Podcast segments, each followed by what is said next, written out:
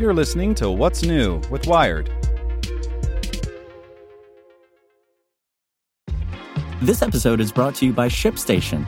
You know, some things take a lot of work, like sending little robots to far off distant planets. And just as that's challenging, so too is running a successful e commerce business, especially when there's so much to do. So I want to introduce you all to ShipStation. Now, I love using ShipStation because of its easy to use dashboard, which makes managing orders and printing labels a breeze and super smooth. Oh, and the customer service is just out of this world.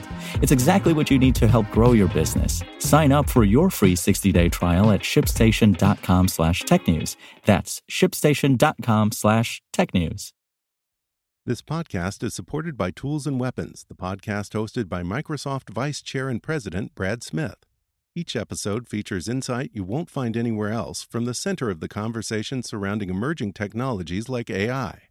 Right now on the podcast, you can hear a special episode where Brad Smith lays out Microsoft's vision for a vibrant marketplace driving the new AI economy.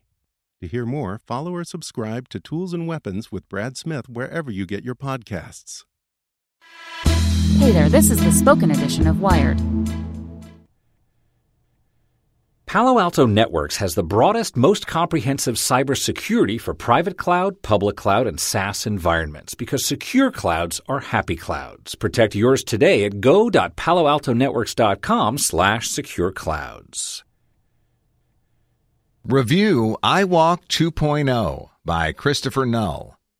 In the days that followed my tragic foot fracture, don't text and walk downstairs, folks. I learned to loathe crutches. They were incredibly awkward to manipulate. Getting around was slow and tiring. They hurt my rib cage, rubbing the skin raw under my arms on long trips. I couldn't carry anything. Stairs were a nightmare, and they were just plain in the way, no matter what I tried to do. On day two, I rented a knee walker, one of those little scooters that supports your bum leg and lets you get around a lot quicker. This was a massive improvement and a delight to my children, but stairs at home meant it was relegated to a single floor of my house. The knee walker had its own drawbacks, too. Its cumbersome size made it difficult to maneuver, and it still required at least one hand to steer the handlebars. While I could at least cook dinner with the knee walker, I needed a diminutive sous chef to help out. Wasn't there a modern option to help me get around hands free while keeping the weight off my broken foot? Yes, there was. It was right there on Amazon, marked with a bestseller, the iWalk 2.0 hands-free crutch. The single leg crutch straps to your leg and provides a built-in shelf upon which you rest your injured foot. It promised a way to walk around normally, arms completely unencumbered. Basically, a high tech peg leg. On the company's website, there were photos and videos of people on the iWalk lifting weights at the gym, playing soccer, walking the dog, even getting a beer from the fridge. None of that was possible on crutches. This, I realized, was the mobility I deserved. I placed my order and spent two full weeks seeing just how much I could do on the iWalk 2.0. If you're patient and observant, the tool free assembly can be completed in about 40 minutes.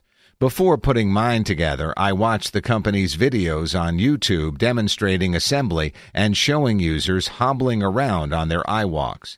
These instructions proved useful in addition to reading the manual, since it's important to set the device to the proper length and ensure the three straps have a very snug fit. I fiddled with those straps for days to find the perfect fit, but I finally got to a point of synchronicity where I could get in and out of the iWalk in 15 seconds. The fastest users, according to iWalk, can get in and out in close to 10. But the point of iWalk isn't merely taking it on and off, it's actually getting around, and in that respect, the iWalk did not disappoint.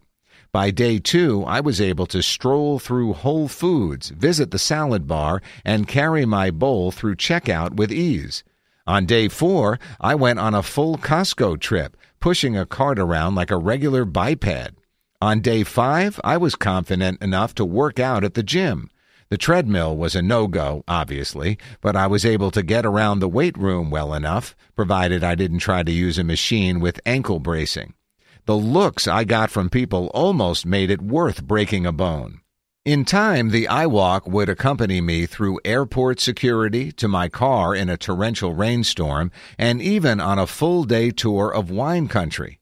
On busy days, I logged 4,000 to 5,000 steps per my fitness tracker, less than when I was fully mobile, but thousands more than I could manage on old fashioned crutches. The only side effects, some soreness in my good knee and my back.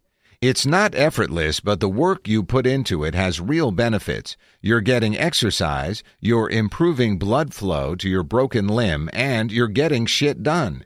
It sure as hell beats laying on the couch. In the end, stairs remained the biggest challenge. They were slow going either way, but using my good leg to pull my body up each step one by one really took its toll on that knee, and carrying anything of substance up the stairs proved impossible. When I could, I opted for the elevator. Also, while I got pretty speedy at putting the iWalk on, I found that using the knee scooter was easier on the main floor of my house. If the doorbell rang, even 10 seconds seemed too long to keep the UPS guy from assuming I wasn't home and leaving. The scooter helped me get there as fast as regular walking, and why go through the hassle of strapping up the iWalk for a 30 second trip? After two weeks puttering around on the iWalk, my podiatrist gave me the clear to start putting weight on my bum foot again. He said I was his first patient ever to use an iWalk and noted that I looked cool on it. Unfortunately, he said, most of his patients were much too unstable to use one, since the iWalk requires some physical exertion to get around, and the typical podiatry patient is well into their golden years. Ultimately, I relied on all three types of assistance to get around knee scooter for quick trips inside the house, crutches strictly for getting out of bed and into the shower, and iWalk for everything else. Looking back, I've never loved a product so much while wanting nothing more than to never have to use it again. Want to learn how you can make smarter decisions with your money? Well, I've got the podcast for you. I'm Sean Pyles, and I host NerdWallet's Smart Money Podcast. Our show features our team of nerds, personal finance experts in credit cards, banking, investing, and more. And they'll help you make the most of your money while cutting through the clutter and misinformation in today's world of personal finance. You'll get clarity on strategies to help you build your wealth, invest wisely, shop for financial products, and plan for major life events. Listen to NerdWallet's Smart Money Podcast wherever you get your podcasts.